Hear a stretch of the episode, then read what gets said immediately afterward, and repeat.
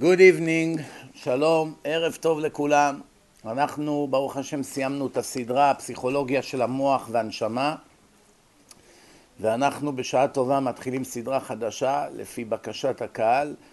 הסדרה הזאת נקראת אורחות צדיקים, ספר שנכתב לפני מאות שנים. הסופר שכתב אותו בכוונה מטעמי ענווה וצניעות העלים את שמו אף אחד לא יודע בוודאות מי כתב את הספר. הספר הזה הוא אבן יסוד ביהדות, מי שרוצה ללמוד מוסר ותיקון המידות, שזה בעצם תכלית החיים, כמו שהגאון מווילנה אמר, תיקון המידות זה כל האדם, חייב ללמוד את הספר הזה ביסודיות. מי שרוצה להיות מצליח בחיים, לא מכסף וכבוד וכל מיני דברים כאלה, חייב ללמוד את הספר הזה כמה פעמים לפחות. יש כמה ספרים שיהודי כשר חייב ללמוד אותם כמה פעמים לפחות בחייו. אחד מהם זה מסילת ישרים. אחד מהם מסילת ישרים. שתיים, הספר הזה אורחות צדיקים. יש עוד ספרים, פלא יועץ, חוכמה ומוסד של חכם בן ציון אבא שאול, שזה גם כן מדבר על הרבה נושאים של צניעות, אורחות יושר, רב חיים קניאבסקי, יש הרבה ספרים טובים כמובן, מאות.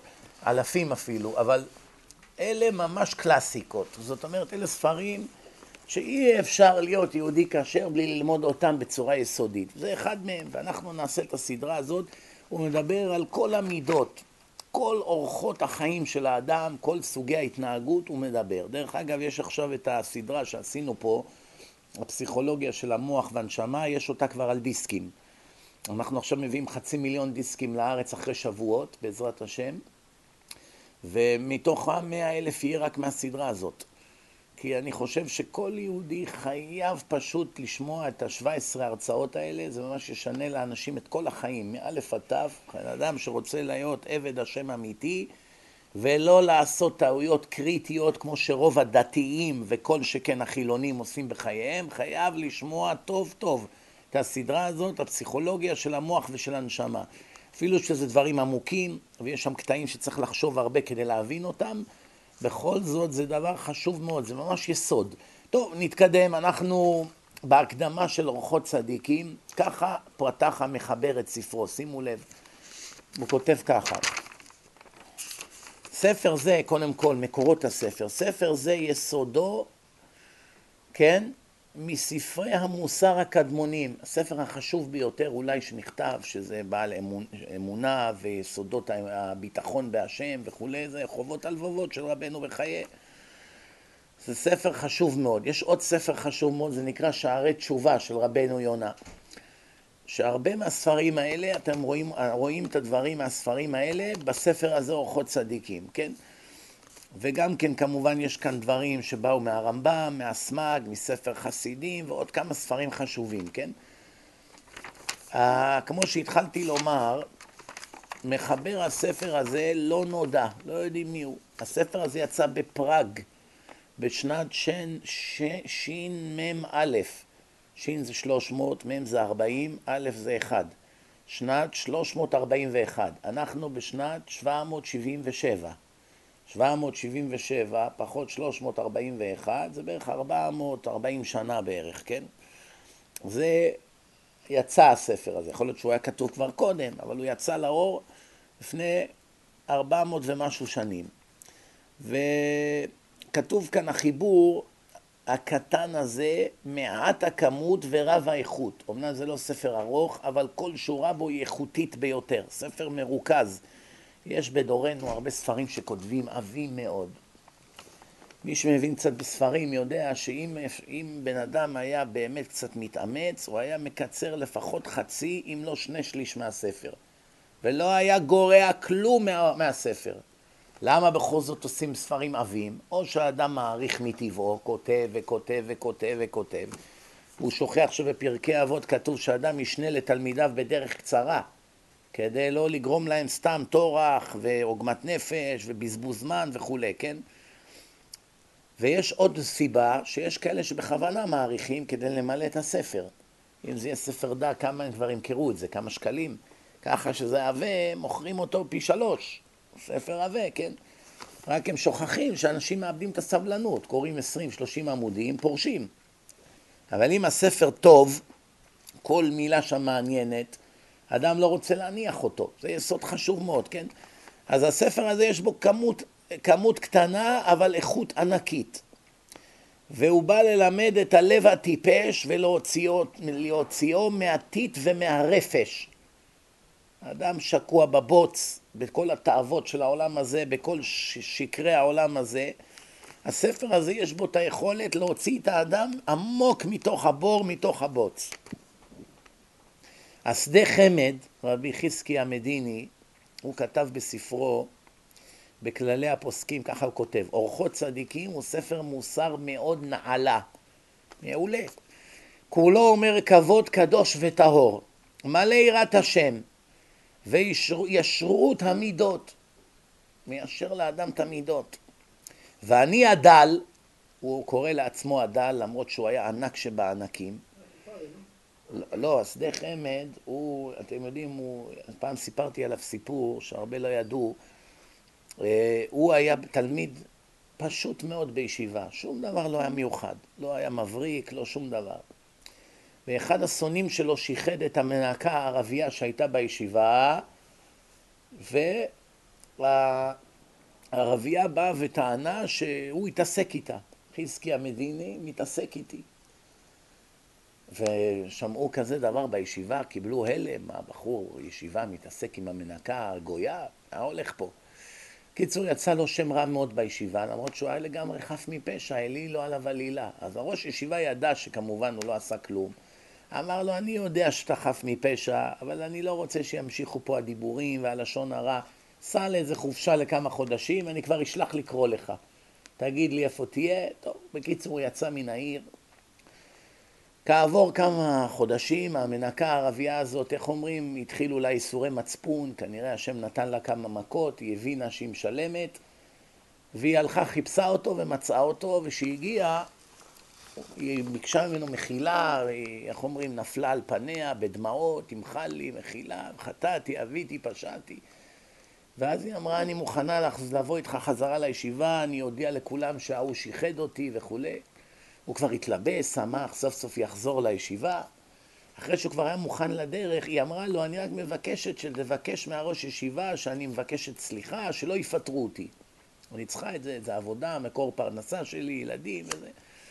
הוא כבר היה מוכן לצאת לדרך, פתאום הוא התחיל לחשוב, הוא אומר, רגע, מה יצא מזה עכשיו? אני אחזור לישיבה, היא תצביע על התלמיד הזה, יהיה עוד פעם דיבורים, חילול השם בכל העיר, שמעתם מה קרה, או חזקי המדיני היה חף מפשע, זה הוא הפושע, עוד פעם יהיה צער לקדוש ברוך הוא. אמר לה, תיסעי לבד, אני לא חוזר. אמרה לה, אבל אני בא, ינקה את שמך. לא, לא רוצה לצייר את השם, כבר מספיק ציירנו אותו פעם אחת, לא רוצה שיציירו אותו. והוא כותב שמאותו רגע השם פתח לו את המוח. עד לאותו יום הוא לא הבין כמעט כלום. מה שהיה לומד, מבין חפיף. לא מבין לעומק. נפתח לו כל שערי חוכמה. והוא הפך ונהיה אחד מגדולי ישראל בכל הדורות. שדה חמד, אין ישיבה שמכבדת את עצמה שאין את הספרים שלו שם. שימו לב מה הוא כותב. הוא כותב, אני הדל, קריתי ושניתי בו איזה פעמים. הבנה כמה פעמים. מראשו לסופו, בחברת תלמידה יחיו. ללמוד וללמד מוסר ויראת השם. היה הבץ, גם כן אחד מגדולי ישראל, בספרו מגדל עוז, הוא מזכיר את הספר הזה, ואומר, כי שמו כן הוא, צדיקים ילכו באורחותיו, הכוונה בדרכיו, יסעו מדברותיו, ידברו את מה שהספר מדבר, כן? ואם היותו כולל הרבה מספר חובת הלבבות, למרות שהכל כאן בא מהספר האגדי חובת הלבבות, שכמעט כל מה שאנחנו יודעים בכללים של האמונה וביהדות, הרבה בא משם. השר ואדון לכל בעלי חוכ... ספרי חוכמה ומוסר, כל ספרי החוכמה והמוסר נשענים על חובות הלבבות של רבנו בחיי, שהיה מעל 800 שנה, כן? וגם לקוח משאר ספרי חוכמה שקדמוהו, לא שעכשיו יש פה חידושים גדולים שלא ידעו קודם, אבל הכל מרוכז בספר אחד. בקיצור, יש כאן הרבה גדולי עולם שמשבחים בלי סוף את הספר הזה. בדפוס אמסטרדם נכתב בשער הספר, החיבור הזה הוא כסף נבחר לשון צדק, צדיק, ידע להוכיח להבריות באהבה, ודבריו מתוקים וערבים.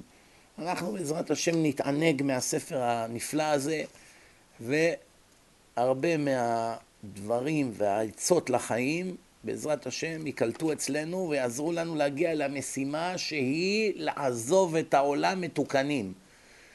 להיות תלמיד חכם זה מעלה ענקית, עם שכר גדול מאוד בשמיים. זה לא יעזור לך כלום אם תישאר מושחת. אם תגיע לשמיים עם הרבה ידע תורני, אבל עדיין גאוותן ועצבני וכעסן וקנאי ומחרחר ריב ולב קשה ונקמן ולא מוחל וכל המידות הרעות ועצלן וכולי, יגיד לך הקדוש ברוך הוא, אני מצטער, איך אומרים בארץ, הניתוח הצליח אבל החולה מת. מכירים את זה שהרופאים אומרים? מה, אנחנו לא טעינו, עשינו הכל לפי החוקים. אבל החולה מת, מה נעשה? בא איזה חיידק, הרג אותו. טוב, הניתוח הצליח. קטחנו את הלב, ניקנו, סגרנו, הכל בסדר. החולה היה ער, אחרי שעה מת מאיזה וירוס בבית חולים. מה אנחנו יכולים לעשות? אנחנו לא אלוה.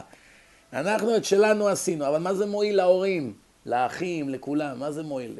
חולה מת בניתוח. אותו דבר פה, אתה יכול להיות חרדי הדוק.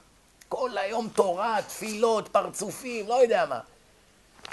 נשארת שחצן, גאוותן, מעל אגו, קנאי, צר עין, עצלן, מאחל לאחרים רע, רוצה שכולם יפלו רק אתה תעלה, לא אכפת לך מצער השכינה, לא משתתף עם בעול עם חבריך, אינך בעל חסד, אתה אגואיסט, כל המידות הרעות, אבל יש לך זקן יפה, מה זה יועיל לך? אתה יודע את כל הש"ס בעל פה, אדרבה, זה יחמיר את מצבך. הקדוש ברוך הוא יגיד לך, חצוף שכמוך, ארבעים שנה למדת ונשארת אותו שפל, מה תענה? מילא הפלגמט משוק הכרמל או שוק התקווה, שכל היום זרק אבטיחים ופיסטוקים, הוא בחיים שלו לא למד, אז בסדר, יגידו לו, תשמע, תראה איך יצאת ככה. מה הוא יגיד, מה לי ולתורה? אני ידעתי משהו, גידלו אותי במעברה, בשוק. ברחובות גדלתי, מגיל צעיר עבדתי, לא למדתי תורה, ככה יצאתי. אבל אחד שכל החיים שלו היה בישיבות ויצא ככה, מה הוא יטען ביום הדין? כל התכלית של התורה ושל המצוות, אומרים הרמב"ם והגאון מווילנה, זה כדי לתקן את המידות הרעות. ואם עשית הכל ולא תיקנת, זה כמו אחד שנתנו לו מכונית, ואומרים לו אתה צריך להעביר את המכונית מכאן ללוס אנג'לס. מניו יורק ללוס אנג'לס, זה התכלית. והוא השקיע במכונית וניקה אותה והחליף ריפודים וצבע ושם ריח, החליף גלגלים, מה לא? אבל לא הגיע ללוס אנג'לס. מה יגידו לו? היה לך שבוע להגיע ללוס אנג'לס, אתה עדיין בניו יורק, נכשלת במשימה, אבל מה, עשיתי ככה וסידרתי וסידרתי את המזגן, טיפש, התכלית הייתה להגיע מכאן לכאן, זה התכלית של החיים. באת לעולם שחצן, אתה חייב למות מהעולם הזה ענו. באת לכאן קמצן, אתה חייב למות נדיב. באת לכאן קריזיונר, עצבני, חסר סבלנות, אתה צריך לעבוד על עצמך, להיות רגוע, לשלוט בכעסים שלך, לשלוט ביצרים שלך. באת לכאן אגואיסט, אתה חייב להפך לבעל חסד, לעזור לאחרים, באת לתת. העולם הזה זה מקום של נתינה. כתוב שיש ארבעה שהם נחשבים כמו מת. למשל עיוור, אחד שאין לו בנים, אז שואל, אחד שהוא עני, אז למה, למה, יש, למה התורה למה החכמים כותבים כזה דבר? לכאורה הוא פוגע. עיוור שומע שכתוב בגמרא שהוא חשוב כמת. אחד שאין לו בנים. יש הרבה אנשים משתדלים כל החיים שלהם, ילדים נפלו באישה עקרה או שהם עקרים. מה זה אשמתם? אין להם בנים. פתאום הם שומעים בשיעור שהרב אומר שהם חשובים כמת. אחד שהוא עני מסכן, הורג את עצמו, מנסה לעשות כסף, נשאר עני כל החיים, אומרים אתה חשוב כמת, גם מצורע. קיבל צרעת, פעם בחיים נפלט לו איזה משפט לשון הרע, קיבל צרעת בכל הגוף. הוא נחשב כמת. חשבתם פעם למה אמרו כזה דבר חמור? קודם כל זה פוגע, לפעמים אפילו משפיל. לפעמים יש צדיקים גדולים שאין להם ילדים. מה, חזון איש לא היה לו ילדים. חזון איש עכשיו לומד גמרא, כל החיים שלו ידע את הגמרא ישר והפוך. כל החיים שלו תורה וקדושה ואהבת השם, הגיע למדרגות של מלאך. בסוף הוא קורא שחז"ל אמרו שהוא חשוב כמת, כי אין לו ילדים. אז איך אפשר לכתוב כזה דבר? מה, חכמים לא ידעו שיהיה הרבה צדיקים שאין להם ילדים, הם ייפגעו מזה? קוראים להם כמתים, או שכל מיני צדיקים שהם עניים, כמו האבן עזרא, בקושי היה לו מה לאכול, כותבים עליו שהוא חשוב כמת. מרים, אחות של משה, הצטרעה, דיברה על משה, קיבלה צרעת, שמו אותה בבידוד, אז היא חשובה כמת. אז מה קורה פה? התשובה, רבותיי, לא חס וחלילה לבזות אף אחד או להעליב, מה פתאום? אתם יודעים מה, למה קוראים להם כשהם חשובים כמת? העולם הזה, באת לעולם הזה כדי לתת, לא לקבל, לתת. כל חולך נתינה, נתינה, אישה, ילדים, חברים, שכנים, בית הכנסת, ישיבה, עניים, אומללים, אלמנות, יתומים, גרי צדק, לתת, כל הזמן לתת. עני אין לו מה לתת, מסכן. מת לתת, אבל אין לו מה. אין לו מה לאכול, מה ייתן? לא יכול לתת לאף אחד כלום. חשוב כמת. העולם הזה... סליחה? תכף נראה. אדם עכשיו עקר, אין לו ילדים. אתם יודעים מה זה להרוויח, להרוויח, לעשות כסף ואין לך למי להעניק? אין לך ילדים משלך. כל העושר של העשירים, שהם עובדים, הורגים את עצמם, תשאל אותם, למה אתה עובד? אתה בן 70 כבר. שיהיה לילדים, שיהיה לנכדים. אני לא צריך, יש לי בשביל עצמי, מה, אני בן 70 כבר, כמה אני גם אחיה? יש לי כבר 100 מיליון דולר, אני אחיה עוד עשר שנים, יש לי מספיק כסף, בתים, הכל, אני לא צריך לעבוד יותר. מהריבית אני חי. של מה אתה ממשיך? אני רוצה שגם לילד ההוא יהיה, ולזה אני אקנה, ולזה אני אפתח עסק, ולנכד, ויש לי איזה נכד מסכן, וההוא נכה, וזה... הוא כל הזמן חושב, לתת, למי לתת? זה אמיתי, זה לא שקר. אם הוא היה לבד, בשביל מה לא לעבוד בכלל? אחד שאין לו ילדים, תגיד, תבוא לעשיר שיש לו 100 מיליון, תגיד לו, אתה מוכן לתת 99 מיליון של ילד אחד? יש אחד שיגיד לא? בטח, תן לי את הילד הזה. עם המיליון אני אסתדר, אני לפחות יהיה לי מה, לקנות לו משהו, צעצוע, איזה ממתק, בגדים, משהו, להשקיע בו. זה הנתינה, אדם צריך, העולם הזה זה מקום של נתינה. מצורע ומבודד, הוא לא בא במגע עם הציבור, הוא לא יכול לתת. שומעים מה הולך פה? עיוור, מנותק מהעולם. אין הוא לא רואה כלום, הוא לא יכול, שום דבר, הוא רוצה, למי לתת? לא רואה שום דבר, איפה ללכת, כלום. מנותק מן העולם. קשה לו לתת, אין לו לתת. לא חס וחלילה שזה משהו שאשמתו. עצם זה שאתה במצב הזה, אתה חשוב כמת, כביכול הערך של אדם רגיל, איבדת אותו בגלל שאין לך את היכולת נתינה. הפוך ממה שחושבים. כל אחד בעולם הזה חושב, מי שיכול לתת, חושב איך לקבל. באת לעולם הזה לתת, העולם הזה זה מקום של נתינה, כן? מי הוא מחברו? מי מחבר הספר? כולם התחבטו בסוגיה הזאת, לא נודע לחכמים. מצאנו שיש כל מיני דעות, יש כאלה אומרים שזה רבו של הרמב"ם, ארי מיגס. אומרים שהוא הרב של הרמב"ם, למרות שאני עשיתי פעם את החשבון של השנים, הרמב"ם היה בן שלוש כשהוא נפטר, אז אני לא מבין בדיוק איך הוא היה רבו, אלא אם כן תגיד שהרמב"ם בגיל שלוש כבר היה גאון. גאון מווילנה בגיל תשע כבר ידע את כל התורה. אז אפשר גם לומר שהרמב"ם בגיל שלוש כבר היה תלמיד מספיק בעל שיעור קומה כדי להגיד שהוא היה רבו. טוב, אולי החשבון שלי לא נכון, גם זה יכול להיות. בכל אופן, אז יש דעה אחת שזה רבו של הרמב"ם. אם זה רבו של הרמב"ם, זה היה לפני 850-900 שנה. והספר יצא לאור רק לפני 440 שנה, עשינו חשבון. אז זה צריך להבין איך זה יכול להיות. טוב, יש כאלה שאומרים שכתב אותו הגאון החסיד רבנו יום טוב הכהן, בעל ספר הניצחון. יש ספר חשוב, ספר הניצחון, אולי זה הוא בוורשה. יש כל מיני השערות ודעות, המחבר, כמו שראינו, מטעמי ענווה, החביא את שמו. גם ספר החינוך, שספר חשוב מאוד בהלכה, שעליו נכתב המנחת חינוך המפורסם, כל הפלפולים וכולי, זה גם כן לא יודעים מי המחבר שלו. מייחסים אותו לרבי אהרון הלוי מברצלונה. כתוב שם איש ימיני מברצלונה. ברצלונה היה מרכז של החכמים שם. היום זה מרכז של כדורגל, אבל אז היה שם מקום של חכמים. ושם היה רמב"ן וכל הגדולים שם של ספרד. והוא כתב איש ימיני, אז אומרים שהוא תלמיד של הרמב"ן. בנון, רמב"ן, אבל גם לא יודעים. יש גם דעות שונות, שזה אולי מישהו אחר, אבל תראו פעם הרבנים הענקיים הכי גדולים בהיסטוריה כתבו ספר, עמלו עליו שנים עם נוצה, ככה טבלו אותו בדיו, כתבו אות ואות, לקח להם שנים רבות לכתוב, ובסוף לא כתבו את השם שלהם, שלא לקבל כבוד.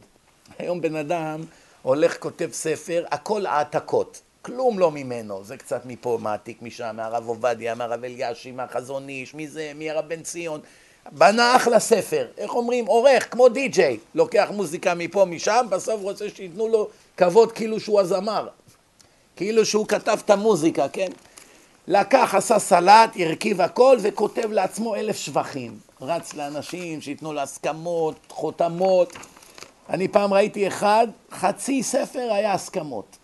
נראה לי שנה הוא רץ מרב לרב, רק למלא את הספר בדברי שבח. כדי לעשות לעצמם כבוד. לא כולם כמובן, אבל יש כאלה.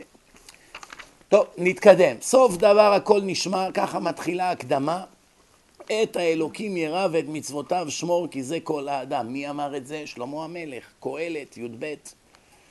שימו לב, החכם שבאדם, שגם היה עשיר ענק, ובנה את בית המקדש הראשון, והיה האדם הכי חכם בהיסטוריה, ומזרע של קדושים, בנו של דוד המלך, והמשיח בא ממנו, שלמה המלך, אחרי שעשה הכל, התנסה בהכל, טעם את הכל, היה לו הכל, אין יותר מוסמך ממנו לכתוב את מה שכתב, שימו לב. סוף דבר הכל נשמע, תדע לך שבעולם הזה הכל מסתורים. אתה לא יודע כלום. למה פספסת שידוך? למה הפסדת כסף? למה שמו אותך במאסר? למה נפצעת? למה... אתה כלום לא יודע. כל שאלה שישאלו אותך, למה נהיית חולה? מאיפה אני יודע? למה האישה ביטלה את השידוך? מאיפה אני יודע? למה אמרו לך ככה? מאיפה אני יודע? כל דבר. למה אתה חולה? למה אתה סובל? למה נולדת נכה? למה נולדת אותי? כלום אתה לא יודע. אולי מגלגול שעבר, אולי משהו שעשיתי בגלגול הזה, אולי לפני אלף שנה, מי יודע? אני יכול לדעת? כלום אני לא יודע. שום דבר אתה לא יודע. למה אלה הוריך? לא יודע. למה נולדת בעיר הזאת? לא יודע. למה נולדת ככה ולא ככה? לא יודע. למה אין לך ילדים? מאיפה אני יודע? שום דבר אתה לא יודע. אתה יכול לענות שאלה אחת, לעולם לא תדע. העולם הזה הוא מבוך, מסתורים, אפלה גדולה. לא סתם קוראים לעולם הזה עולם, מלשון נעלם. הכל ההלם, הכל מוחבא. גם הניסים של השם מוחבאים בתוך הטבע, בתוך מערכת של חוקים של טבע. אלוקים וטבע זה אותה גימטריה, 86. אלוקים, עם ה', זה 86, הטבע גם 86. השם מחביא את עצמו בתוך הטבע. אבל בעולם הבא, איך שתגיע לבית דין של מעלה, הכל יתברר. למה נולדת ככה, ולמה נפטרת ככה, ולמה הייתה לך תאונה, ולמה היית חולה, ולמה היית בבית חולים, ולמה זה, ולמה השתתפת במלחמה, ולמה החבר שלך מת ואתה ניצלת, או הפוך, הכל יתברר. למה פספסת את המטוס, ולמה זרקו אותך מהישיבה, ולמה... כל מה שאתה... הכל היה לך תמוה, הכל יתברר. סוף דבר הכל נשמע. את האלוקים ירא, כיוון שבסופו של דבר לא תוכל לברוח מכלום, הכל יתברר בבית דין של מעלה. כל העבירות שעשית בחדרי חדרים, כל הגנבות, כל הלשון הרע, כל הרכילות, כל האנשים שתקעת להם סכין בגב, כל העלילות שהמצאת על אנשים, פה אתה עדיין עובד על העולם. בסוף יגישו לך חשבונית. זה המחיר על העוון הזה, וזה על החטא הזה, וזה על הפשע הזה. את האלוהים ירא, אני ממליץ לך, אומר שלמה המלך, תפחד מהשם, תקבל יראת שמיים. ואת מצוותיו שמור, כי זה כל האדם. תדע לך, כל עוד אתה פה, תחטוף כמה שיותר מצוות. חכם לב יחטוף מצוות, זה לא צחוק. שלמה שמלך גם בעולם הזה וגם בעולמות העליונים, כי הוא היה מלך מטעם השם, והשם כבר בגיל 12 ברך אותו בחוכמה הזאת, הוא מלך על כל העולם, זה לא צחוק, כן? וגם כן לפי מה שהוא פסק וקבע בעולם הזה, ככה דנו בבית דין של מעלה.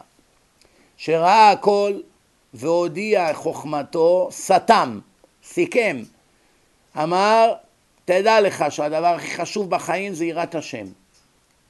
כתוב ראשית חוכמה, יראת השם. אתה רוצה להיות חכם? דבר ראשון, יראת שמיים. לא תואר ראשון, תואר שני, זה, קורסים, עזוב, שטויות הכל. קודם כל יראת שמיים. בלי זה אין חוכמה בכלל, כל החוכמות זה הכל חיצוני מהשפה לחוץ.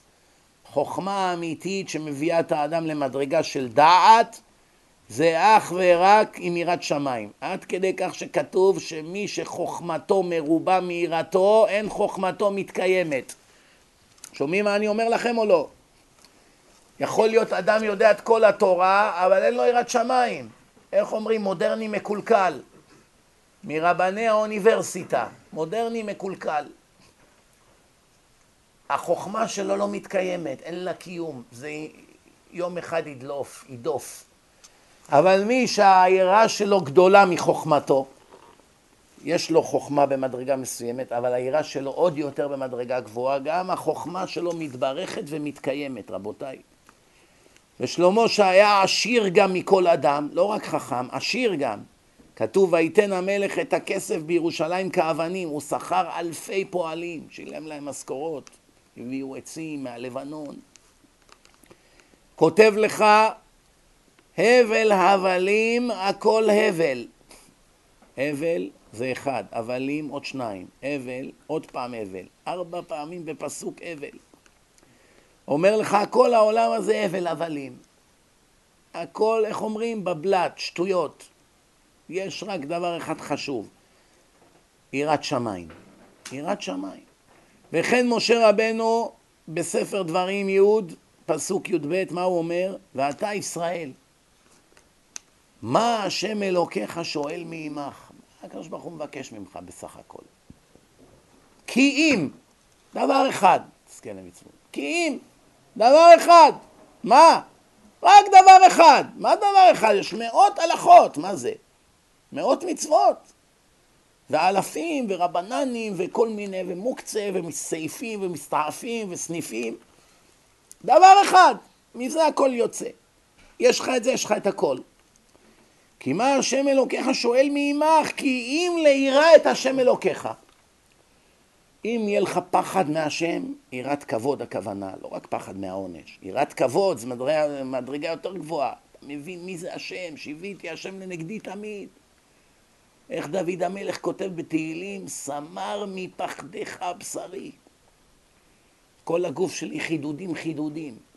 שאני מבין עם מי אני מתעסק. מלך מלכי המלכים, הקדוש ברוך הוא, איך אומרים?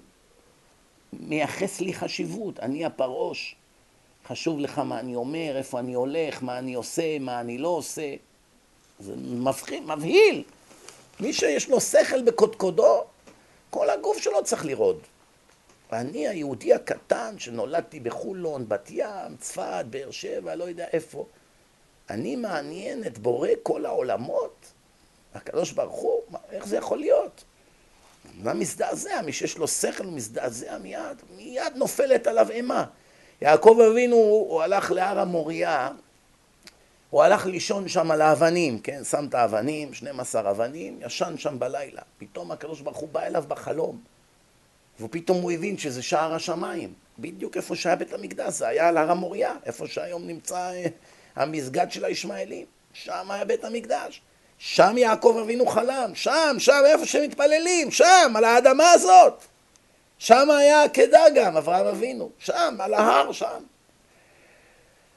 אה, הקדוש ברוך הוא בא ליעקב אבינו, מבטיח לו שישמור עליו, יגן עליו, ייתן לו כל ההבטחות שאפשר, אנחנו רק בחלומות יכולים לחלום, כן? איך שיעקב מתעורר, נפלה עליו בהלה.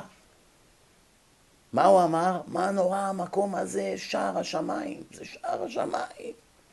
מה אתה פוחד? נו בסדר, השם יתגלה אליך, נפלא, לא? אה, תעשה מסיבת עיתונאים, תקרא לכולם, רבותיי, אני, אני האיש הכי חשוב בעולם, הקדוש ברוך הוא התגלה אליי, זה, זה פה שער השמיים, השם הביא אותי לפה, גלגל שאני אבוא ויהיה בתוך בית המקדש וכולי. ממה יעקב רעד? אומר, זה מקום קדוש ואני העזתי לישון פה? הרגע קיבלת הבטחות שאתה מוגן, יש לך תעודת ביטוח עם חותמת של השם, מה אתה דואג? לך תאכל, תהנה.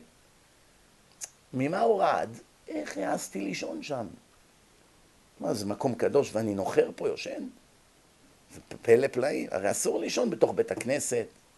לישון בתוך ישיבה, אתה יודע, מקום קדוש, אסור להירדם, זה לא מקום של שינה, אכילה, לא כלום. אפילו להיכנס לשם עם נשק אסור, להשתמש בזה כמעבר אסור.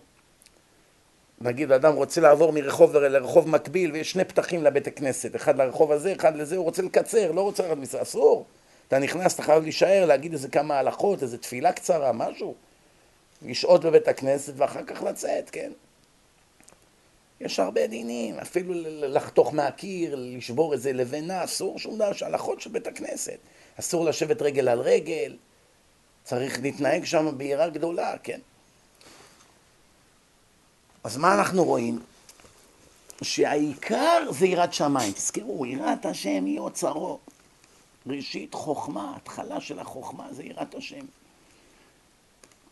ואז כתוב, משמיים השקיף השם לראות. היש משכיל בוגר אוניברסיטת תל אביב. מה אתם אומרים? זה לא כתוב בתורה. היש משכיל מדען מהטכניון. גם זה לא כתוב. מה כתוב? משמיים השקיף השם לראות היש משכיל דורש אל השם. מיליארד תוארים בהרווארד, או יל, או קולומביה, או אוקספורד, או לא יודע איפה, מיליארד, לא ישבו לשנייה אחת של אדם שדורש אל השם. קח ילד מהשכונה, איזה ילד דתי, לא יודע, איזה פרסי, תימני, אשכנזי, לא יודע מה, ילד, בקושי יודע א' ב', אבל יש לו יראת שמיים, מסתובב ככה עם הציצית, יצא מהמקווה לקראת שבת, הוא כבר שווה את כל התארים של האוניברסיטה של כל האנשים מבריאת העולם ועד היום. הילד הזה.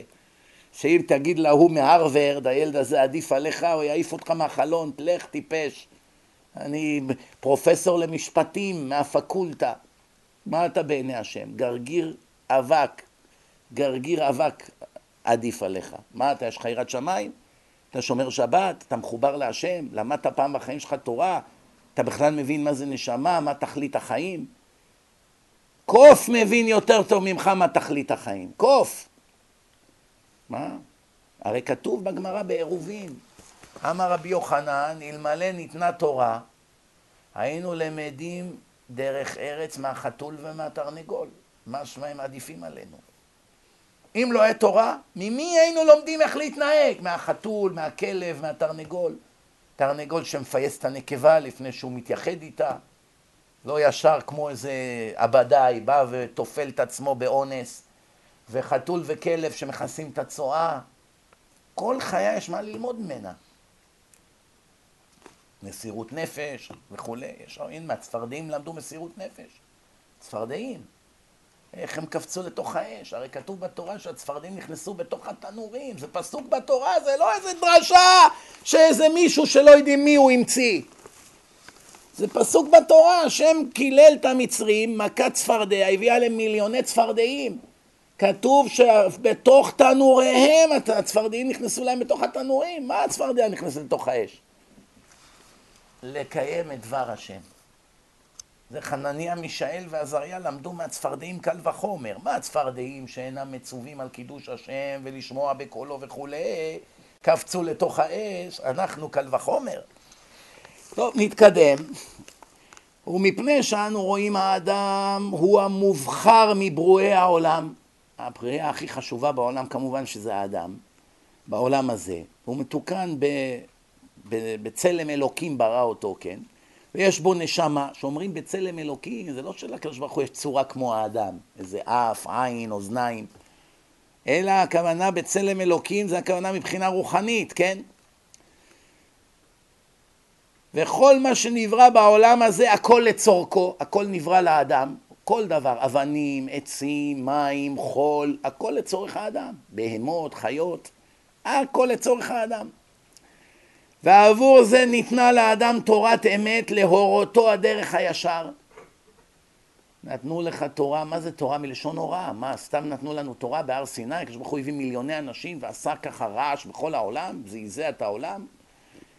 כי האדם הוא חביב מאוד לפני השם. חביב מאוד. כי אנו רואים שהמלאכים משמשים בצורכי אדם צדיק. אפילו מלאכים שהם מושלמים, בלי יצר הרע, בלי אף עבירה. הם פחותים מהאדם, כי הם המשרתים של האדם. הרי כתוב פסוק מפורש, כי מלאכיו יצווה לך. כי מלאכיו יצווה לך. כל המלאכים נצטוו לשרת אותך, כי מלאכיו יצווה לך לשמורך בדרך, כן? כמו שמצינו באברהם אבינו ויצחק ויעקב, כתוב פסוק למשל בבראשית מ"ח, כתוב שם המלאך הגואל אותי מכל רע יברך את הנערים, פסוק מפורש. וישר אל המלאך ויוכל, ספר הושע י"ב. ועוד מצינו שבא מלאך לעזרתם, ויהי בלילה ההוא ויצא מלאך השם ויח במחנה אשור. הנה עוד פסוק, שהמלאכים משרתים את היהודי בעולם. ורבים כאלה, יש הרבה הרבה דוגמאות. בא מלאך עם חרב שלופה ליהושע בן נון, הוא לא ידע בהתחלה שזה מלאך. הוא אמר לו שזה מלאך השם, הוא נפל על פניו. זה בספר ישוע, תראו שם. ואנחנו, ברור לנו, אנחנו כבר יודעים שיש לאדם יתרון על כל שאר, כל הנבראים וכולי. וכל אדם יש לו צורה ייחודית, שימו לב, אין שני אדם זהים במאה אחוז. אפילו תאומים זהים, יש קצת הבדלים ביניהם. אתם יודעים מה ההבדל בין תאומים זהים לתאומים שאינם זהים? איך זה יכול להיות? פעם הם יוצאים אותו פרצוף, ופעם הם יוצאים שונים. איך זה יכול להיות? מה, זה רולטה בשמיים? התשובה, רבותיי, שזרע נכנס לתוך ביצית, והביצית מתחלקת לשני ביציות, זאת אומרת ביצית אחת כמו בלונים, יש בלון שנהיה שניים ממנו. מכירים את הילדים שמפריחים בלונים באוויר? לפעמים אחד או שניים דבוקים ובסוף הם נפרדים. אז זה תאומים זהים, כי הם יצאו מאותו זרע, שימו לב, יצא אותו דמות. זרעון אחד שנכנס בביצית, הפרה אותה והיא נחלקה לשניים. ומה זה שני תאומים לא זהים, ילד וילדה, או שני ילדים, פרצוף שונה לגמרי, אחד כהה, אחד בהיר? איך זה יכול להיות? זה שני זרעונים שנכנסו בשני ביצים, מלכתחילה. זה לא ביצה אחת שהתחלקה לשניים. זה כבר הגמרא ידעה לפני אלפיים שנה, וזה רק המדענים גילו לפני פחות מ-15 שנה. עד לפני 15 שנה לא ידעו מה הסיבה שיש תאומים כאלה ותאומים כאלה. זה כתוב בגמרא במפורש, ביצית אחת הייתה והתחלקה. זו חוכמה אלוקית. אז תראו מה כתוב כאן. אז רואים שכל האדם יש לו ייחוד, הוא מיוחד. כל אדם יש לו משהו ייחודי. והמלאכים משרתים אותו. ומה היתרון של האדם על הבעלי חיים? כתוב כי מותר האדם מן הבהמה אין. מה זה מותר? מלשון יתרון. אין לאדם שום יתרון על בעלי חיים, מלבד הנשמה הטהורה שהיא עתידה ליתן דין וחשבון לפני מלך מלכי המלכים הקדוש ברוך הוא שהאדם מגיע לבית דין של מעלה ונשפט על מעשיו למה?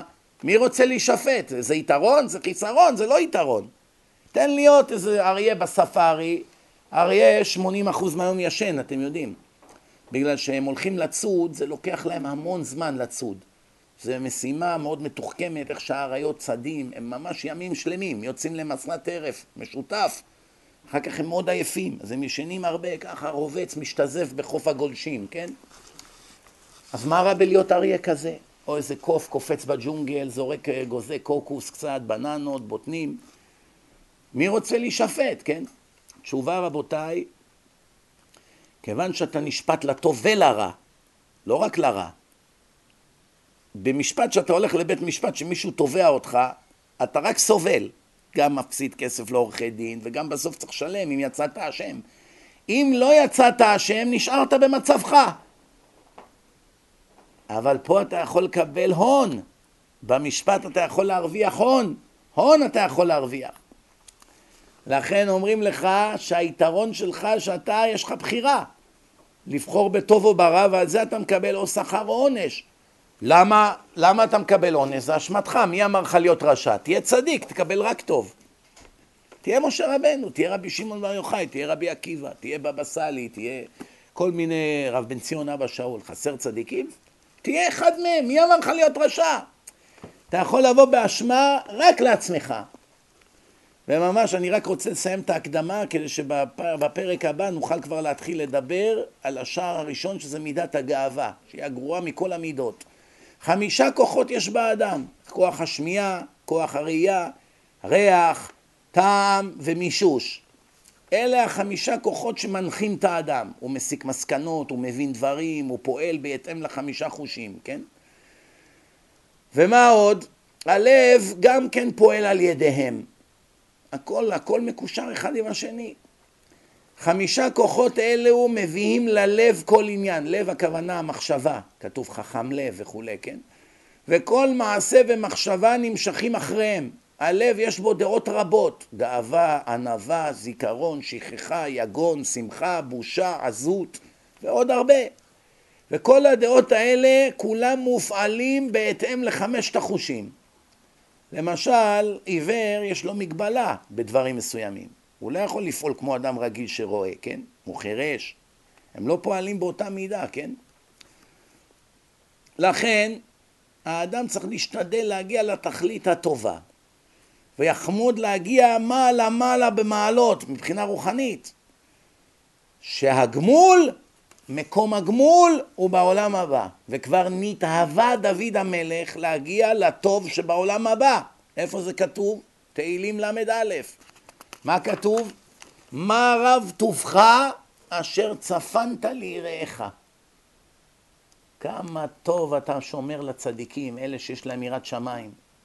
ועוד כתוב, ירוויון מדשן ביתך ונחל עדניך תשכם. בעולם הבא כל הצדיקים ירוויון, ואחד ששותה הוא, הוא מרווה את עצמו, הוא היה צמא, עכשיו הוא רווה, כן? כמו רעב ושבע, צמא, רווה, כן?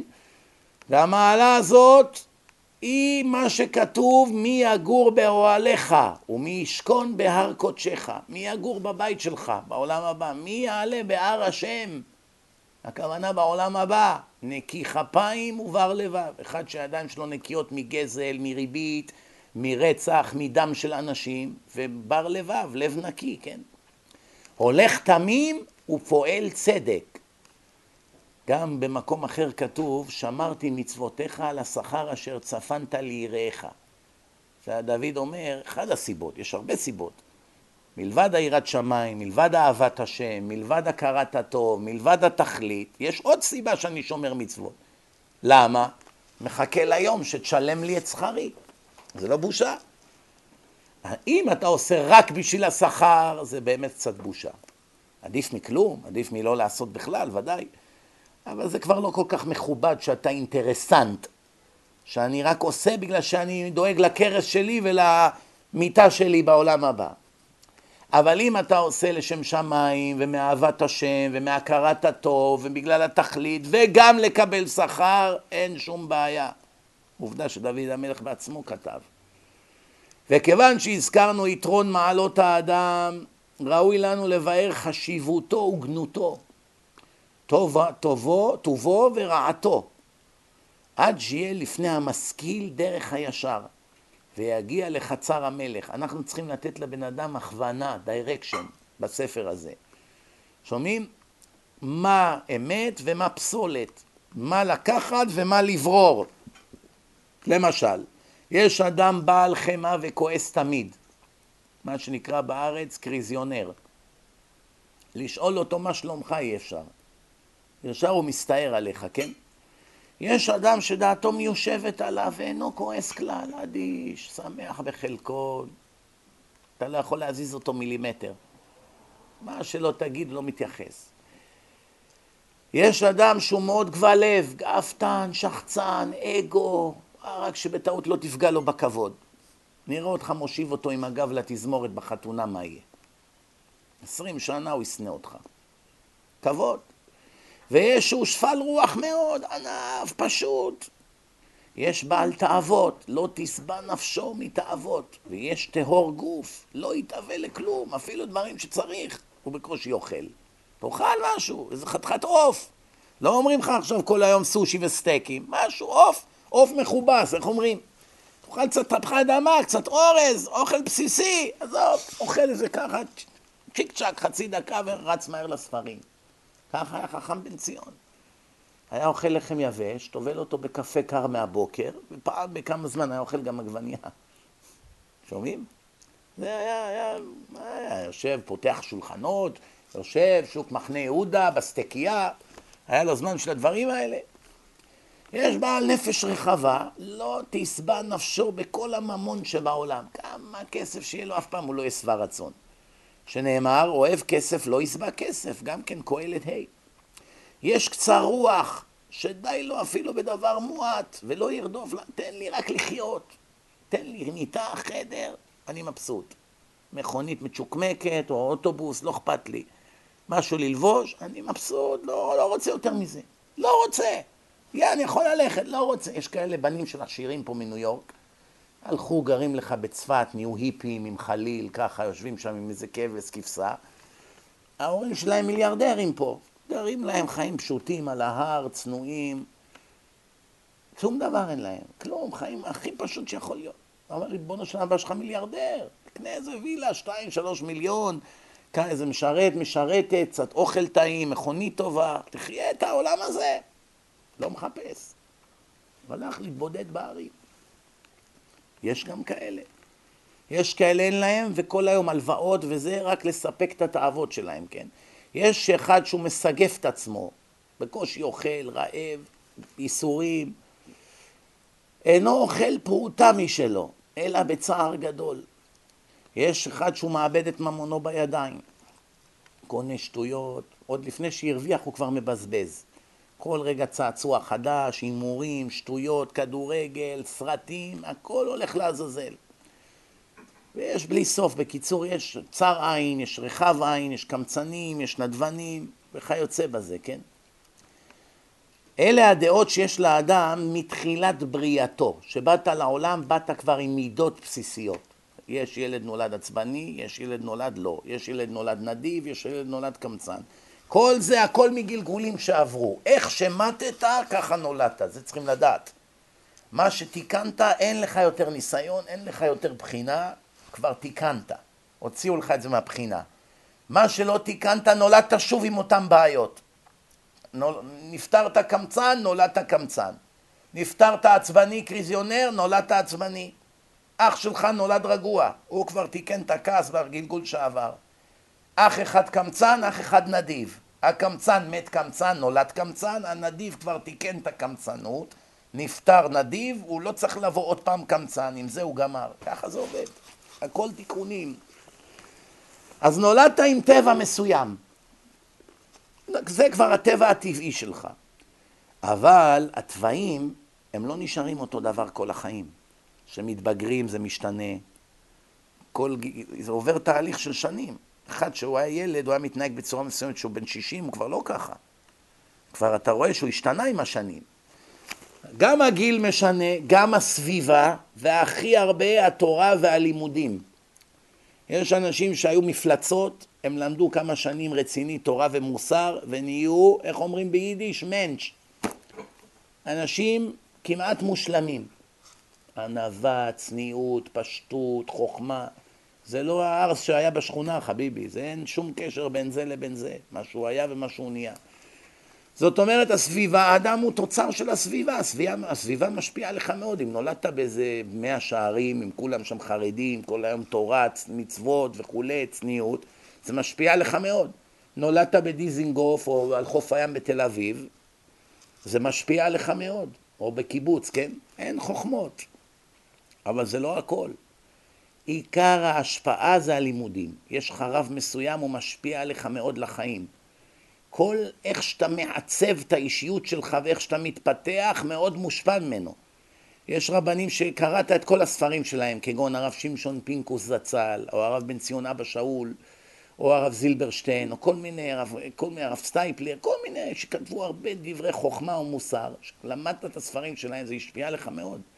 הם נהפכו לגיבורים בעיניך, ואתה בעצם בלי לשים לב הולך בעקבותיהם. אפילו שזה חיקוי מצורה מסוימת, זה משפיע עליך מאוד. אם לעומת זאת תקרא כל מיני ספרי שטויות של כל מיני עמים וקראטה ורציחות, מה יצא ממך? זה, זה הכיוון שאתה הולך בחיים. מה שלמדת זה מה שאתה נהיה, כן? זאת אומרת, זה כמו אוכל שעשו, זה כבר קיים, עם זה נולדת, אבל עכשיו את התבלינים אפשר לשנות. אפשר להוסיף פלפל, מלח, קצת חריף, אפשר קצת לתבלן, כן? זה החיים. החיים זה הכל לתבלן, תבלונים. נולדתי עם דם חם, בוא נשתמש בזה לגמרא, לקנאת השם, במקום להשפיל אנשים. נולדת עם, אה, עם אה, למשל אה, מידת כל מיני דברים מסוימים שהם יכולים להתפרש כרעים, למשל תאווה לשפיכות דמים יש לך. אל תהיה רוצח, לך תהיה מועל. לך תהיה קצב, שוחט, תשחט גלת כשר, תאכיל אנשים גלת כשר, בית יוסף, תהיה מועל, אפילו רופא, לפחות תציל חיים. אתה יכול גם להיות רוצח, יש לך תאווה לדם. זאת אומרת, אתה יכול לנווט את התאוות שלך לטוב או לרע, כן?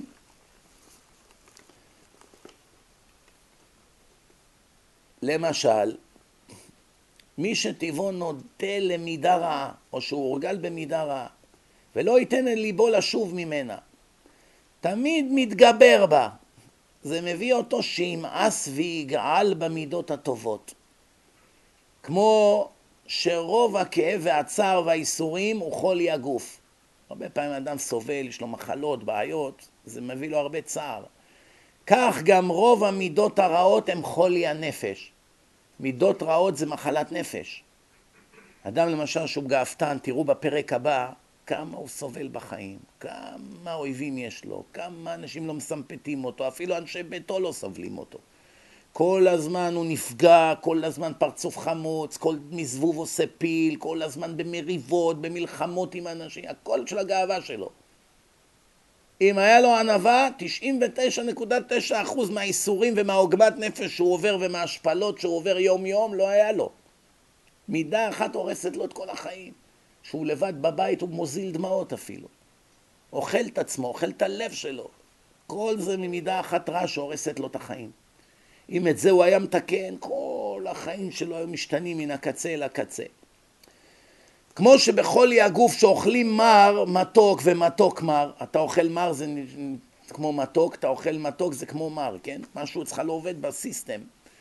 יש מן החולים שמתאווים למאכל טוב שאינו טוב לו, רוצה כל היום סטייקים, שומן, דברים לא בריאים, יותר מדי מלח, דברים שהם לא בריאים, זה מחלת לב זה. ושונא את המאכל הטוב, אפילו שהוא בריא, זה לא טעים אבל. כל היום תפוחי אדמה, תפוצ'יפס, פוטטו, שמן, כל היום דברים שהם רעל, כולסטרול וכולי. הכל לפי רוב החולי.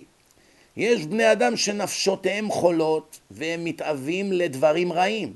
כל הזמן נמשכים לרע. ושונאים את דרך הטובה ומתעצלים. לא רוצה לקום לתפילה, לא רוצה להניח תפילין, לא רוצה להשתתף בחסד, כלום. רק להימשך אל הרע. בחורות, סמים, ספורט, רק שטויות. הוא לא נמשך לשום דבר טוב. היא כבדה עליהם מאוד לפי חוליים. ככל שהוא חולה יותר מבחינה רוחנית ונפשית, ככה הוא מואס יותר בטוב. אדם שמכור לאוכל טעים, אניני הטעם, לא רוצה לשמוע בכלל על אוכל בריא. תגיד לו, תאכל לחם מחיטה מלאה, יורק על זה. מה אתה מדבר איתי? תביא לי לחם ככה לבן, משמין, טוב. מה עכשיו? תגיד לו, האלכוהול זה לא טוב יותר מדי, אבל מה, כל כוסית, 50 דולר, וויסקי משובח, לא אכפת לו עכשיו הבריאות. העיקר הטעם הרגעי. אותו דבר במידות. ההנאה של רגע, העבירה של רגע, הוא לא יכול אפילו לשנייה לשקול ללכת בדרך הטוב. כך אומר הנביא ישעיה, אוי האומרים לרע טוב ולטוב רע, שמים חושך לאור ואור לחושך, שמים מר למתוק ומתוק למר. ישעיה ה' פסוק כ' ועליהם נאמר במשלי ב' פסוק י"ג העוזבים אורחות יושר ללכת בדרכי חושך. זה רוב העם היום. עזבו את השם, עוזבים אורחות יושר, דרכים ישרות שהשם טבע לנו, ללכת בדרכי חושך. יש פסוק בנביא מזעזע, אומר אותי עזבו מקור מים חיים, לחצוב להם בורות נשברים.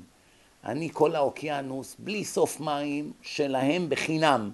עזבו אותי לחפור בורות במים מזוהמים מלאים בחול, ולכלוך וטיט, שאולי יוציאו כמה טיפות מים מהאדמה. זה אדם שעזב את השם, מה שנקרא בימינו חילוני. כל המים שבעולם זה אני ונתתי את עצמי אליו רק בתנאי אחד, שישמע בקולי וילך בחוקי התורה והוא עשה את הכל שמיניות באוויר להוציא מים בכוח מהאדמה מה אתה הולך סחור סחור, אני כולי שלך עזבת אותי שאני מקור מים חיים בשביל ללכת לחצוב לך איזה בור, אולי תוציא משם איזה חצי כוס מים? אוי לבושה, אוי לכלימה. וממש לפני שמסיימים,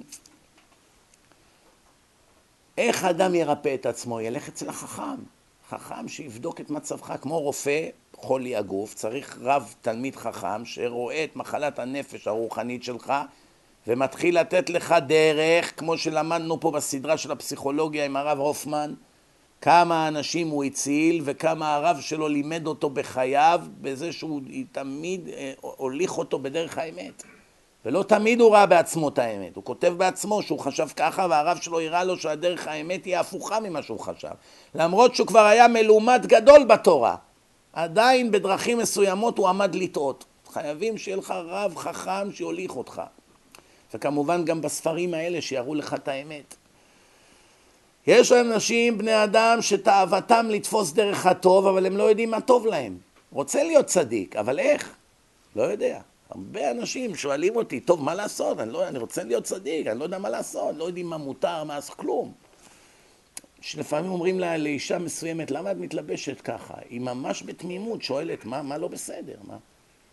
כלומר, היא לא מבינה מה זה שרוולים קצרים, מכנס קצר, אפילו לא עבר לה פעם אחת הרהור בראש שמשהו בהתנהגות שלה זה נגד רצון השם, שהיא מסתובבת בפריצות, היא בכלל לא מבינה שזה פריצות, היא גדלה כמו בעל חיים, גידלו אותה כמו בספארי, היא פשוט לא מבינה מה זה רוחניות, מה זה כבוד האדם, מה זה צניעות האישה, שום דבר היא לא מבינה. לך תאשים אותה בכלל, איך אפשר להאשים אחת כזאת? לא סתם יש מושג תינוקות שנשבו. תינוק ששבו אותו לגויים, הוא גדל כמו גוי, מה אתה רוצה ממנו? הוא לא יודע כלום. אז הם מחפשים דרך האמת, אבל לא יודעים איך. ואינם משיגים כל ימיהם, כי לא באו ללמוד. לא באו לשיעורי תורה, לא שמעו דיסקים, לא קראו ספרים, הם לא יודעים. אני צדיק, הם אומרים. הם חושבים שאם נותנים קצת פה ושם תרומה, קצת עושים משהו טוב בחיים פה ושם, אז הם צדיקים. הם לא מבינים מה זה האמת, כן? ואינו מבחין בדרכים המגונים, הוא לא יודע מה זה רע, הוא לא יודע לפרוש מהרע. הוא דומה לראובן שמחפש את שמעון ואינו מכירו. מי אתה מחפש את שמעון, אבל הוא בחיים לא ראה תמונה שלו, אז מה אתה מחפש? סתם עומד בשדה תעופה ומחפש את שמעון. איזה שמעון? שמעון אה, הרשקוביץ'. יש לך תמונה שלו? לא. ראית פעם איך הוא נראה? לא. אז איך תחפש אותו? מיליון איש פה. מה תעשה? איך תמצא אותו? אתה לא יודע את מי לחפש בכלל. זה האדם שמחפש בחושך. אין לו דרך, אין לו תורה, לא בא לישיבה, לא לומד. יש אדם שיודע את המידות הרעות שיש בו ורוצה לצאת מהן ולאחוז במידות הטובות וגם הוא לא ישיג כל ימיו את דרך הישר.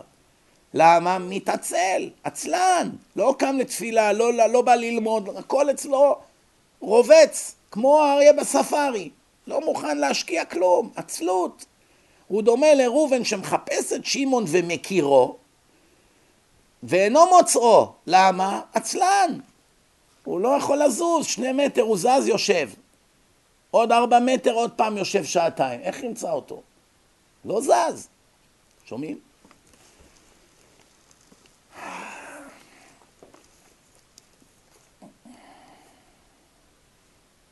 כדי להיות צדיק צריך לדעת מה זה כל הטוב ומה זה כל הרע. ואז אתה יודע מה לבחור. אם אצלך הכל מעורבב, יש הרבה דתיים שהאוניברסיטה היוותה להם את הראש. הלכו לכל מיני אוניברסיטאות שנחשבות כביכול דתיים. אוי לדתיים כאלה ועבדנו, כן? כמו פה בניו יורק יש כמה כאלה. רואים שהאוניברסיטה היוותה להם את כל אמות המידה. כל האמת של התורה והשקר של האוניברסיטה התערבבו זה בזה. הם נוטים למודרניזציה, הם מבטלים מצוות מהתורה בשנייה בכלל, שום דבר אצלם כמעט לא רציני, הכל חפיף, לא צניעות, לא שבת, לא כשרות, לא כלום, הכל חפיף. והכי גרוע, מילא, תאוות החומר, כולנו בני אדם ואנחנו לפעמים נחלשים ונופלים. אבל הכי גרוע אצל אותם אנשים זה שהאידיאולוגיה שלהם נהפכת לרקובה. ומזה קשה מאוד לצאת. זה ההבדל בין דור המבול לדור הפלגה. אלה שבנו מגדל להילחם בהשם, זה בעיה באידיאולוגיה. לא רק תאוות החומר, גזל, נשים, סדום ועמורה, הכל תאוות החומר. זה חמור מאוד, אבל לא מתקרב לתאוות של אידיאולוגיה רקובה. כשאדם יש לו אידיאולוגיה רקובה הוא נהפך לאויב הכי גדול של השם. בונה מגדל בבל להילחם בהשם. פותחים אתרי אינטרנט של כפירה במלחמות נגד השם, כל המלכלכים על צדיקים, שונאים דתיים. זה, אלה בעיות אידיאולוגיות. אלה האנשים שיקבלו את הגיהנום הכי הכי נורא שיש. יותר מבעלי תאוות. אנשים שאכלו לא כשר, אנשים שנפלו בנשים, אנשים שעשו כל מיני דברים שאסור לעשות. כל אחד יקבל את עונשו מה שמגיע לו, אלא אם כן עשה תשובה, כן? כי השם יודע שהאדם לפעמים נחלש והתאוות החומר התגברה עליו, אבל הוא לא אכל לא כשר בגלל שהוא שונא את השם או בגלל שהוא רצה לצייר אותו. ודאי זה לא עלה על דעתו, כן? אלא היה לו רגע של חולשה והוא נפל בתאווה. כמו להבדיל נרקומן מסכן. הוא באמת רצה עכשיו למות מהסמים ולאבד את כל כספו, לא, הוא נפל בתאווה הזאת והוא מסכן, הוא משלם את המחיר, כן? כולנו נרקומנים במידה מסוימת של העולם הזה, כן? מי יותר מי פחות. על זה עוד השם יוכל להבין חלק מהעבירות, ובעזרת השם הוא יתחשב בנו פה ושם. אבל על אידיאולוגיה רקובה, על עזות פנים, על חוצפה, להביא כומר לבית כנסת ולקרוא לעצמך אורתודוקסי, להביא מיסיונר שייתן דרשה בבית הכנסת, או את הדוקטורות הטמאה הזאת, שתבוא לתוך הבית הכנסת לדבר אחרי חמישים שנה שהיא החטיאה אלפי בחורים ובחורות, אותה אתה מביא לתוך בית הכנסת ואתה קורא לעצמך רב, אלה הפושעים הכי גדולים בהיסטוריה האלה. שימו לב, קורח, קורח שמר מצוות? בטח שמר. מה היה הבעיה? מידת הגאווה העבירה אותו על דעתו. האידיאולוגיה שלו כולה נהייתה רקובה, על מה? מהקנאה שלו במשה. אף על פי שהוא ידע שהשם מינה את משה. הוא מורד! הולך ישירות חזיתית להילחם בהשם, כי לא מקובל עליו ההחלטות של השם. מה, הוא לא ידע שמשה עושה לפי השם? ודאי, הוא שמע בעצמו שהשם דיבר עם משה ולא דיבר איתו. כל המשכילים שהיו באירופה, שלאט לאט עברו מהישיבות להשכלה. מנדלסון זה דוגמה הכי טובה. היה רב אורתודוקסי, תוך כמה שנים הלך לאוניברסיטה, כל הבנים שלו התקלקלו, התחתנו עם גויות והתנצרו. מוזס מנדלסון, תחפשו עליו בגוגל, תראו. בדור אחד, חורבן נוראי שהביא אחריו מיליוני נשמות שהלכו לעזאזל. שבעקבותיו, בעקבות הטרגדיה הזאת גם באה עלינו השואה הנוראית, דבר מוליך לדבר, השם ירחם. שימו לב, ממש נסיים את ההקדמה ולפחות זה שנוכל, שנדע שסיימנו את ההקדמה לספר. יש אדם שמשתנה במנהגים. ש... מה פירוש? לפעמים הוא לפי מנהג הזה, לפעמים זה, הכל לפי מצב רוח, לפי מאיתו, לפי השפעות שהיו עליו באותו יום. הוא דומה לאדם שחפץ להגיע לעיר, אך אינו יודע את דרכה ואת השבילים המוליכים אליה. לכן הוא משתומם, פעם ילך בדרך הזאת, יחזור, יטעה בדרך הזאת, שלישית, רביעית וכולי. ועל זה אמר החכם שלמה המלך בקהלת י' עמל הכסילים תייגענו אשר לא ידע ללכת אל עיר. הכסיל אחד שלא בקיא, הולך במבוך, חוזר, חוזר, אני כל היום הולך. החבר שלו הגיע תוך שעה והוא הולך כבר 17 שעות ולא הגיע. לא הלכת מסודר עם מפה, עם תוכנית, עם דרך, אתה הולך במבוך. לכן יש לחמול על האנשים הטבועים באבלי השווא, צריך לרחם על המסכנים. טבועים בתוך עולם החומר, כדורגל, ים, בירות, דיסקוטקים, תל אביב, כסף, עולם השואו-אוף, כל הרושם המזויף הזה, כל הקולנוע המזופת הזה שהורס להם את החיים, כל ההתמכרויות, התמכרויות הטיפשיות האלה. ללמדם צדק המשקל ויושר המאזניים, להודיעם בחינת הכסף, להורות להם דרכים ישרים, שידעו לאן ללכת. זה התפקיד שלנו, אלה הדרשנים של הדור, שהמשימה היא ממש לא קלה כי הם מורדים בכל הכוח. שומעים?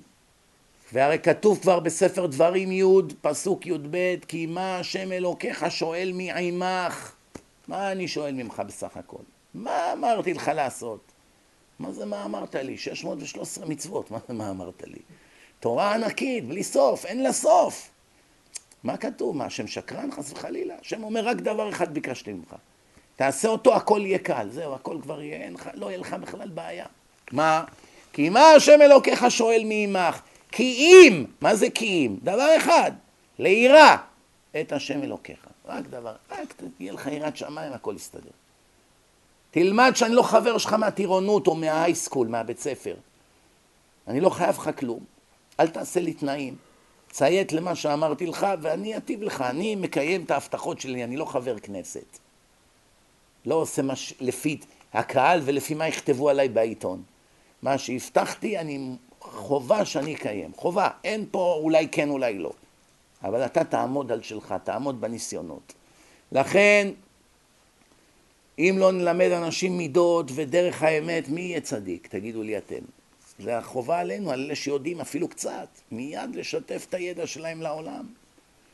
יש אנשים שמעלים את עצמם אך ורק על ידי שמשפילים אחרים. כי אין, אין להם ממעלות לעלות, אז הם חייבים להוריד את כולם מסביבה. כן? מעטים הם בעולם שמכירים את האמת. בודדים, בודדים מכירים את האמת של העולם. אתם יודעים, באמריקה יש שישה מיליון יהודים, יצא השבוע הודעה, ראיתי סרטון הזה, נזדעזעתי. עשרה אחוז מהם אורתודוקסים דתיים, זהו. שש מאות אלף דתיים, חמש נקודה ארבע מיליון חילונים גויים גמורים. גויים גמורים. מתוך, החצ... מתוך השש מאות אלף, חצי שמאלנים, ליברלים, מהאוניברסיטה, גם כן רקובים. מלא, בלי סוף. בעד מצעד התועבה, ישראל לא משחקת להם שום דבר בכלל, ארץ הקודש, כלום. מודרנים מקולקלים, קוראים להם אורתודוקסים, מה אתה יכול לעשות? הם בסטטיסטיקה. 80 אחוז כמעט מהיהודים תמיד מצביעים בעד השמאלנים הליברליים שונאי התורה.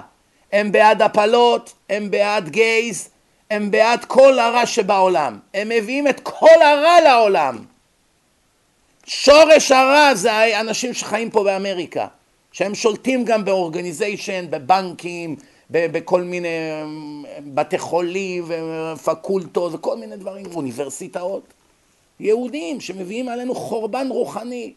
אחר כך מתפלאים למה כל כך הרבה גויים פה שונאים יהודים.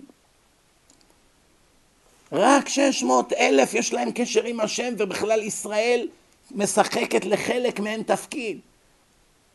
הסרט הזה היה צריך, צריך להסביר למה 80% מהיהודים תמיד מצביעים נגד הדת. תמיד מצביעים בעד החילוניות, תמיד בעד הגייז, תמיד בעד הפלות, תמיד בעד שנאת דת, תמיד הם בעד החופש, בעד כל מיני דברים מז... מזוהמים שיש. איך זה יכול להיות שהיהודים נהפכו לכל כך רעים? זה מה שהוא שואל בסרט, סרט של אמריקאי פה, אמריקאי יהודי. הוא מביא את כל הסטטיסטיקות, תקבל חלחלה שתראה מה הולך פה. אחר כך אנשים באים שואלים למה הייתה או למה תהיה שואה. בחוצפתם עוד הם עוד מערערים. אנחנו עושים את עצמנו במו ידינו, מהרסייך ומחריבייך ממך יצאו, לא סתם זה כתוב. רק עשרה אחוז אכפת להם מהדת, ואני אומר לכם, אני הכרתי הרבה מהעשרה אחוז האלה. הרבה מהם בעצמם הם ליברלים שמאלנים. כמו ההוא מפלורידה שרצה להביא את המיסיונר, הוא, הוא נחשב אורתודוקס, הוא יותר גרוע מרפורמי.